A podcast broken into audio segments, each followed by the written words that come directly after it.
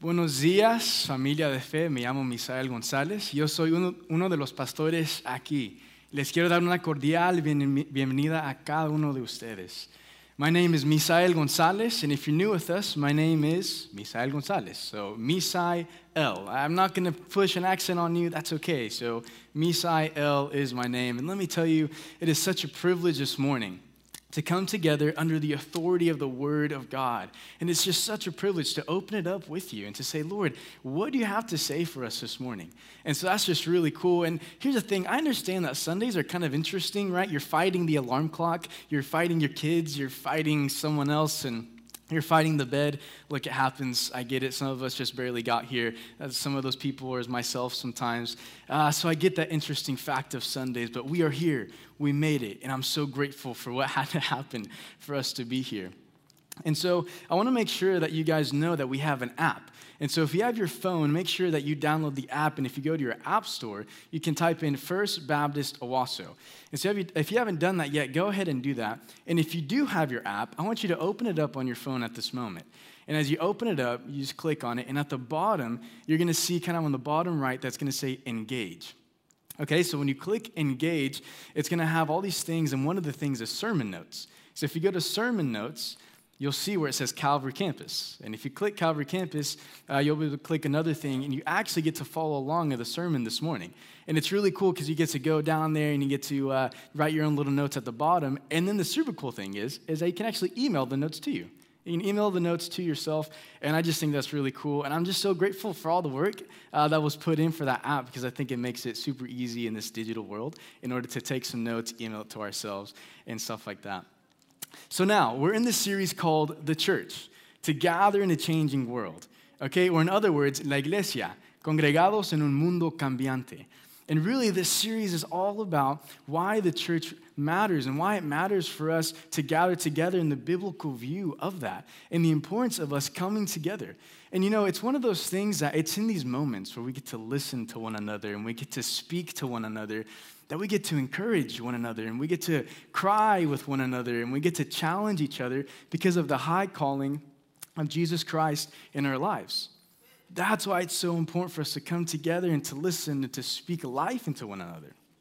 So now I want to make sure you guys know what, what I mean by when I say church. Okay, when we mean church, we're ta- really talking about this Greek word ecclesia, which is just this word that signifies a congregation or a people.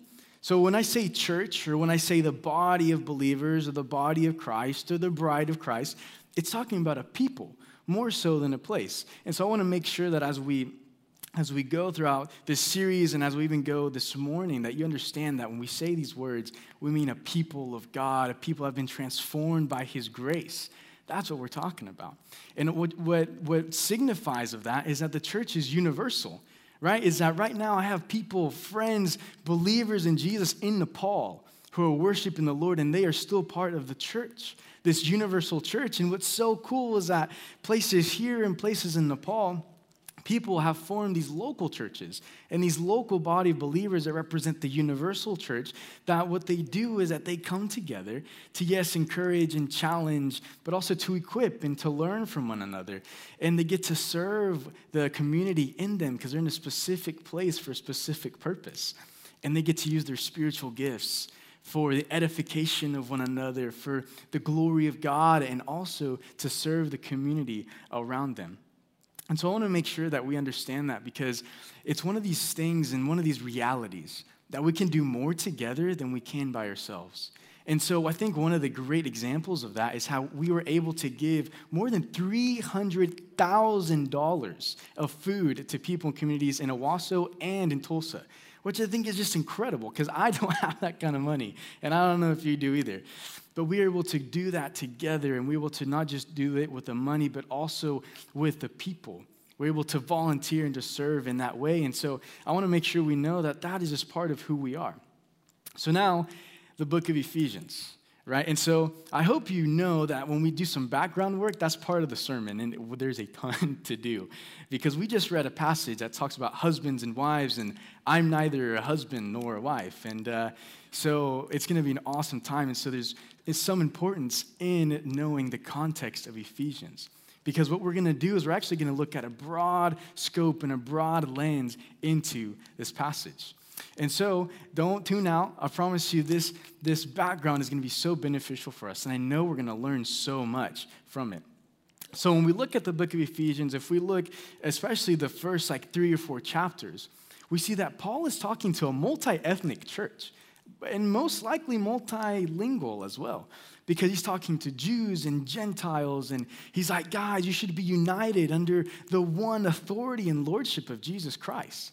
That's what he's telling him. He goes, guys, I understand you're from different backgrounds and understand that you see differently maybe in some things, but there's no Jew, nor Gentile, no man, no woman, no whatever. We're all children of God under the authority of the Lord. And that's what he's talking about right here in the first couple chapters. And then also, if you read a little bit more, you see that in the first couple chapters, Paul's using this specific language. This language that God is the head, that Jesus is the head of the church, the leader of the church. And he talks about how the children of God are a household, and it's his household in which he's talking about. And then he also uses this language that signifies this new covenant that we have through Jesus Christ. And so, this new covenant that we're talking about is this new covenant that really Jesus fulfilled. And what he actually did is he just replaced the old covenant in the Old Testament. And so, this new covenant is this covenant of grace in God through Jesus Christ. And what I think is so cool, okay, is that this covenant was written with the life of Jesus, it was signed by the blood of Jesus on the cross, it was fulfilled by Jesus raising from the dead. And then it was absolutely completed and sealed through the Holy Spirit. Okay, so that's a lot of stuff and like a huge thing like Misael, what did you just say? Well, I want to make sure you know that because of what Jesus proclaimed and what he did on this earth, that's how he wrote the covenant. And, and because of what he did on the cross, and that he literally took all of our sin and all of our shame and nailed it there. And he signed that covenant with his own blood. And then if we don't have the resurrection, might as well just kick the covenant to the curb because it's like, okay, whatever. But he rose from the grave, saying, I fulfilled this covenant that I wrote myself. And then, even in the past couple chapters in Ephesians, he says that we are sealed by the Holy Spirit. That we have this, this uh, security, this eternal security in the Holy Spirit because that is how we're sealed. And this is just so important for us, understanding that Jesus himself sealed the covenant and he authored the covenant. Okay? So then also, as we go into this passage, as we go into these particular verses, because in light of what Paul has been talking about of Christ and the church, and, and we are his household, and we are in this covenant with him, and we're in a covenant with each other, because of that, Paul goes into these illustrations right? Because the first couple of chapters is the gospel story. That's what Paul's talking about. And then, like chapters four and then the rest, God's talking, uh, Paul's, Paul's talking about how the gospel, to, gospel story completely transforms our story and how it affects every part of our story. And that we are to look at the gospel story and say, okay, well, how does the gospel inform and transform every single aspect of my life? And so this passage is first and foremost an illustration of what Paul is talking about. And then it has a direct application to husbands and to wives.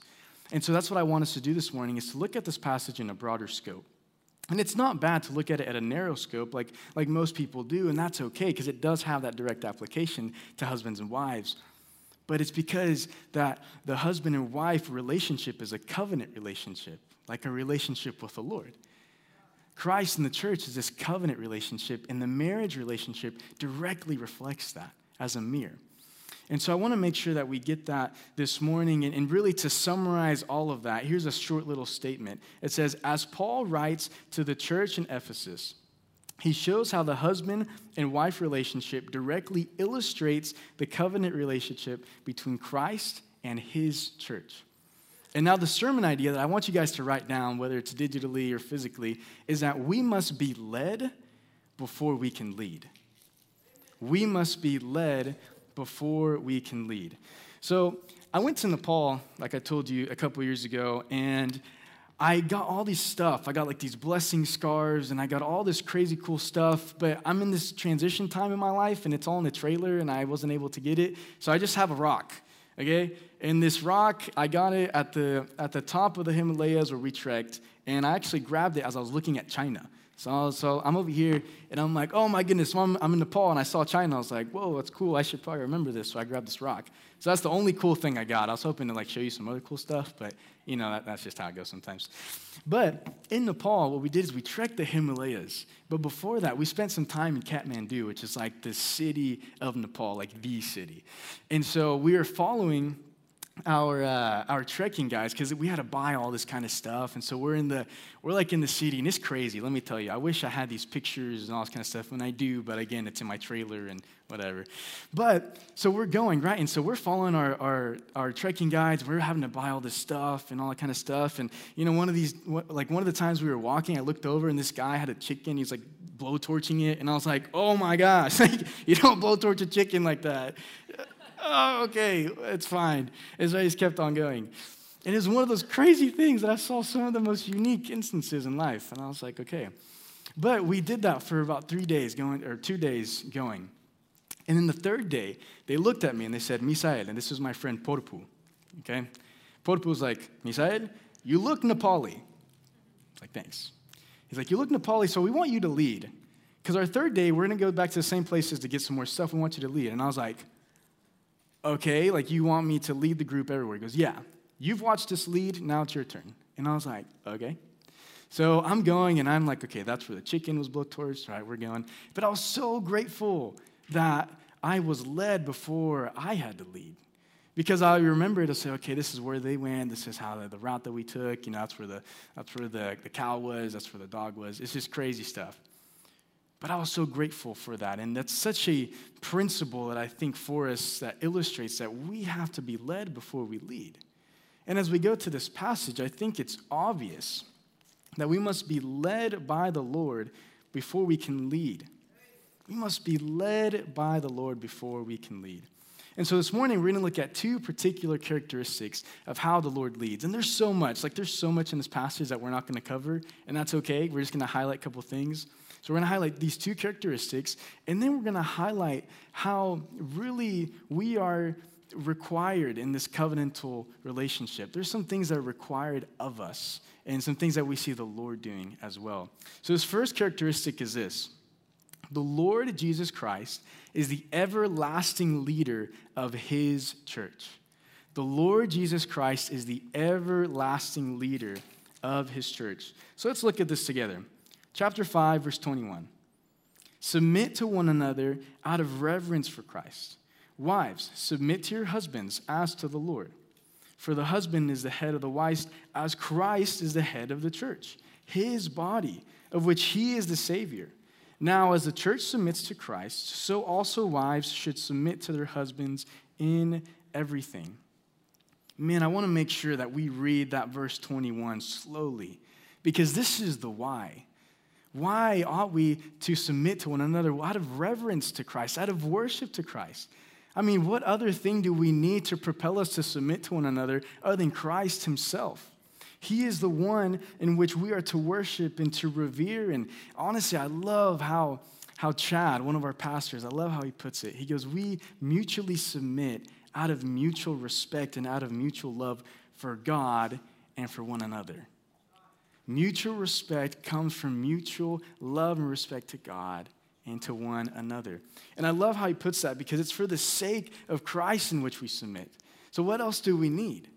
You know what I'm saying? So, when I read this, it's like, okay, as we look at this, we're to submit to one another.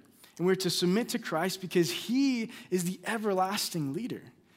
He is the divine leader. He's the eternal leader. He is the creator and the author and the finisher of our faith. He is the one who, ha- who is the divine designer. He's the one who has the divine authority. And if the divine authority says to submit, well, I should probably submit. And here's the really cool thing in his divine design, the Lord Jesus Christ submitted. The Lord Jesus Christ, being fully human and fully divine, came down to our earth, to our filth. And in his humanity, he had to submit to his divinity so that he would go to the cross for us and die a perfect death that we deserved, a death that honestly we couldn't ever do. And so the Lord submitted, and we see that. And also, the, the, what I want you to know is I think our world has really tainted and, and maybe uh, distorted this word submit. It just sounds weird to us. We're like, okay, submit. But, ah, that's just weird. Well, the thing is that submit, it's not an inferiority kind of thing. You know, we look at the scriptures and, and we see that the Lord has crowned us with glory and He's created us in His image. That whether you're a man or a woman, white, black, red, yellow, green, that you are crowned with glory. You are created in the image of God, and we are in this covenant with the Lord. That's what he's talking about. God is saying, I'm the everlasting leader. And the thing is, I want to literally follow the Lord wherever he goes. Because let me tell you, I never want to walk in front of the Lord. And I do not feel worthy enough to walk beside the Lord. I want to literally walk right behind him and say, Lord, you guide me. You're the everlasting leader. You are the one in which I'm in covenant with. God, help me. And the Lord can ask us to submit because he submitted himself in this covenant relationship. And so that's the powerful application that we see this morning is that a covenant relationship requires humble submission. A covenant relationship requires humble submission. We've already talked about how the Lord submitted himself. We've already talked about that. We've already used that illustration. But I hope you know that in every aspect of our life, we're to submit to the authority of Jesus. In every aspect of our life, we're to submit to the King of Kings, the Lord of Lords. You see, as pastors, we are to submit to the Lord and follow the Lord and have the Lord lead us before we lead a congregation. As husbands, we are to follow the Lord and have the Lord lead us before we lead our wives. The thing is, that's because that the congregation is the Lord's, and we just have the privilege of shepherding it, just as the wives are the Lord's, and the husbands have the privilege of, of shepherding her. And this, this, is, this is God's divine design for us. But in a broader picture, we looked at we right here are the bride of Christ.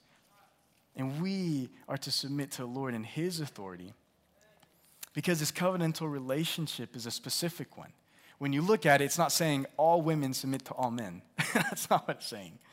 What it's saying is a specific relationship and covenant relationship of wives and husbands, just as it is particular believers to the particular God.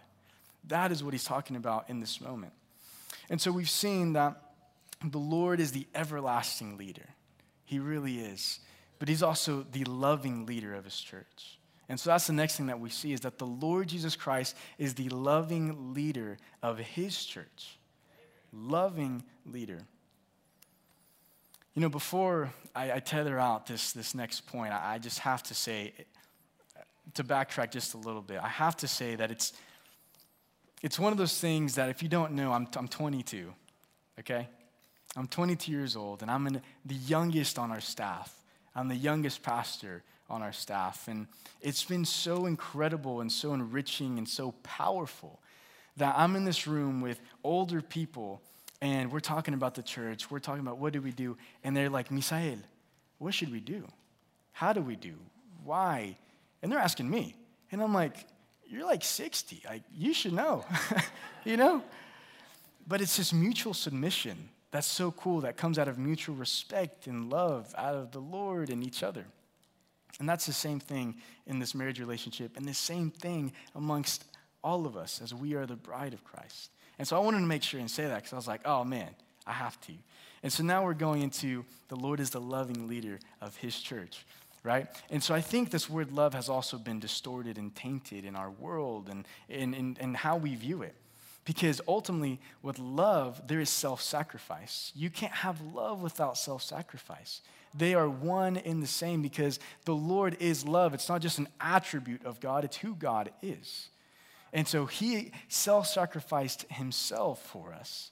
And so when we think about that and we really allow that to saturate us, it's like, oh my goodness, Lord, I can't believe the way you love me, that you gave up yourself for me. And so that's what we see in these verses. So let's read this together in verse 25. It says, Husbands, love your wives, just as Christ loved the church and gave himself up for her to make her holy, cleansing her by the washing with water through the word, and to present her to himself as a radiant church, without stain or wrinkle or any other blemish, but holy and blameless. In the same way, husbands ought to love their wives as their own bodies. He who loves his wife loves himself. After all, no one ever hated his own body, but he feeds and cares for it, just as Christ does the church for we are members of his body. For this reason, a man will leave his father and mother and be united to his wife, and the two will become one flesh. This is a profound mystery, but I am talking about Christ and the church. However, each one of you also must love his wife as he loves himself, and the wife must respect her husband. You see, at the beginning, the reason that I said that this is first and foremost an illustration of the bigger ta- context that Paul is talking about is because of verse 32 right here that says, This is a profound mystery. And in light of everything I'm talking about, I'm really talking about Christ and the church. I'm really talking about the Lord and his people. And so, like I already said, the Lord sacrificed himself for us, and, and love is this self sacrifice. And as I think about it, I'm like, God, you had the right to come down as a demanding leader and saying, pay up. As a demanding leader, the Lord could have said, look, you have an eternal payment to pay. You have an eternal price to pay. Come on, cough it up. But that's not what happened. He didn't come as a demanding leader, he came as a loving leader saying, There's a price to pay, and I'm here to pay it. And I'm like, Whoa, God, thank you that you did not come demanding, but you came lovingly. And you loved us, and, and, and you call us to be one. You call us to be your body. You know, as we look at this passage, we see this, this emphasis of unity again. This emphasis of unity that Paul is saying, look, you need to be one in Christ like he's been talking about before. And again, this, this husband and wife relationship is such a beautiful illustration of that. We talked about the husband and the wife will come and they will be one together, leaving their father and their mother. Man, we are to be one in unity and in love and out of respect, out of reverence for God as a body of believers, not, not depending on our background or what language we speak or what ethnicity we are. You know, humble sacrifice goes a long way. Humble sacrifice out of respect and love for the Lord and for each other goes a long way. It changes us. It changes our tone of voice. It changes who we are. It changes how we act. Because really, what we believe in God changes our behavior to God and to one another. That's what happens when we know the Lord. And so, this, this second powerful application for us is that a covenantal relationship requires humble sacrifice. A covenantal relationship requires humble sacrifice. As I look at this, I see that Jesus gave so much. Jesus didn't just give all that he had, he gave all of who he was. That's what he did. And as, and as we think of this in the covenantal relationship of a marriage, my goodness, as husbands, man, they ought to give not just all of what they have, but all of who they are. That is what's supposed to happen. And as I think of this in the bigger context, I'm like, Lord, you're telling me that I'm supposed to sacrifice and, and really follow in your footsteps. That challenges me a lot to sacrifice what I have, but also who I am for the Lord. Sacrifice my time, sacrifice my resources, all to Him. And as I keep looking forward, as we look keep look keeping forward in these verses, we go to verse 28, right? And it says that husbands are to love their wives as their own bodies. And we see that they feed and they care for it. Now, I don't know about you, but the last time I checked, my body is very imperfect. It is not perfect whatsoever? I don't have the abs I wish I had. I don't have the hair I wish I had. It's imperfect. It is. It's sinful. It's dark. And what the Lord is saying is that, look, you love yourself even though you're imperfect and we keep on going forward. Look, love the other person though they're imperfect. And then we keep going further. The Lord is looking at us and He's saying, I loved you though you were imperfect. Oh man, that should do something in us knowing that the Lord loved us though we were imperfect. And therefore we should love others though they're imperfect. And therefore we should love ourselves even though we're imperfect. Because that's how the Lord loves. sacrificially, and no, we're imperfect human beings. You know, these are some really hard applicational things if you think about it. Lord, you're telling me I'm in a covenant relationship with you and others, and that this marriage relationship is, is, a, is also a reflection of that covenant relationship? He's saying, Yes, yes, it is. And it requires these things. It requires this humble sacrifice and this humble submission to one another out of reverence and worship to the Lord. So I want to go into this time of just reflection. Okay, I want to reflect on this passage with you. And, and maybe that looks like you just sitting the way that you are, or maybe that looks like with your head bowed and, and really focused in. But I want to go into this time of reflection with you guys, and in light of what we talked about. So we're going to land here on this last verse, verse 33.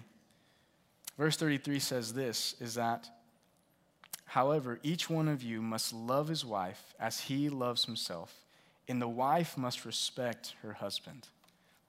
When is the last time, I'm going to talk to the married couples in this room. When is the last time that you, that you asked yourself, how can I love my wife better? Furthermore, when's the last time that you asked your wife, wife, how can I love you better? When's the last time that happened? And wives, when's the last time that you asked yourself, how can I respect my husband better? Or when's the last time that you asked your husband, Husband, how can I respect you better? And these are questions that I don't just want to leave in this room. I hope these are questions that when you leave this room, that when you're at home, that you ask each other this. I urge you, please. It might just do wonders. And then, in a bigger context, as the bride of Christ, I want us to ask ourselves as a church how are we living a life that is reverent to the Christ? How are we living a life that is truly respecting the Lord and who He is and understanding who He is? Are we actually being led by the everlasting and loving Lord? I want to make sure we get that. And in a broader context, this is for all of us. If you're a non believer in this room, I want to ask you a question if that's okay. Are you incomplete do you feel incomplete? The reason I ask that is because we are incomplete human beings without the Lord Jesus Christ. We are incomplete human beings without Jesus making us new, without Him making us a new creation. We just really are. Because Christ is the head, and we can't live without the head. We can't just live as bodies. And then I'm going to talk to my family of faith. Are you guys lacking something? Are you lacking something? You're walking with the Lord and you just feel like something's lacking? I love the statement that Chad makes. And Chad says that our life with Christ lacks something if we are not part of his church, if we're not part of a local family of faith. So maybe you've been visiting here for a while. Maybe it's time to become a member of the church and to truly be all in with this local family of faith. Maybe it's time for that. Because here in this place, we are first led by the Lord before we lead. In our lives, we are first led by the Lord before we lead. That's how it should be. And that's how we want it to be.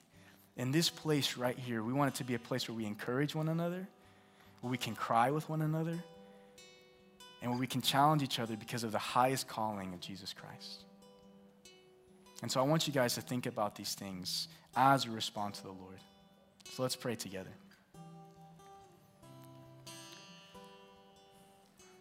Lord, at this moment, I'm so grateful for your grace. I'm grateful that your grace absolutely covers our sin. Lord, because we were children of wrath before we were children of God. God, at this moment, we repent to you in the areas that we need to repent. Lord, in this moment, we understand that we are either incomplete without you or that we were incomplete without you. God, we remember that you are the everlasting, eternal, divine leader of our lives. And God, forgive us when we haven't followed you. Forgive us where we haven't submitted, where we have to submit. Forgive us where we haven't sacrificed, where we have to sacrifice. God, you haven't called us to comfort at all. And forgive us if we've just been super comfortable in our ways. Lord, I pray that we'd be a people who submit to your word, submit to your authority, and remembering your sacrifice and your submission would propel us in our lives, individually, in our community, in our families, in our church, locally and universally. God, you are beyond all things. And thank you for how your word speaks to us and pierces our hearts and, and just absolutely transforms who we are. Father, I pray that whoever you're working on at this moment, Lord, that you would give them the boldness, the absolute boldness to talk with me or to talk with our other pastor, Jonathan, about who you are and how everything of who you are affects who we are. That your gospel story informs and transforms our story. In Jesus' name I pray.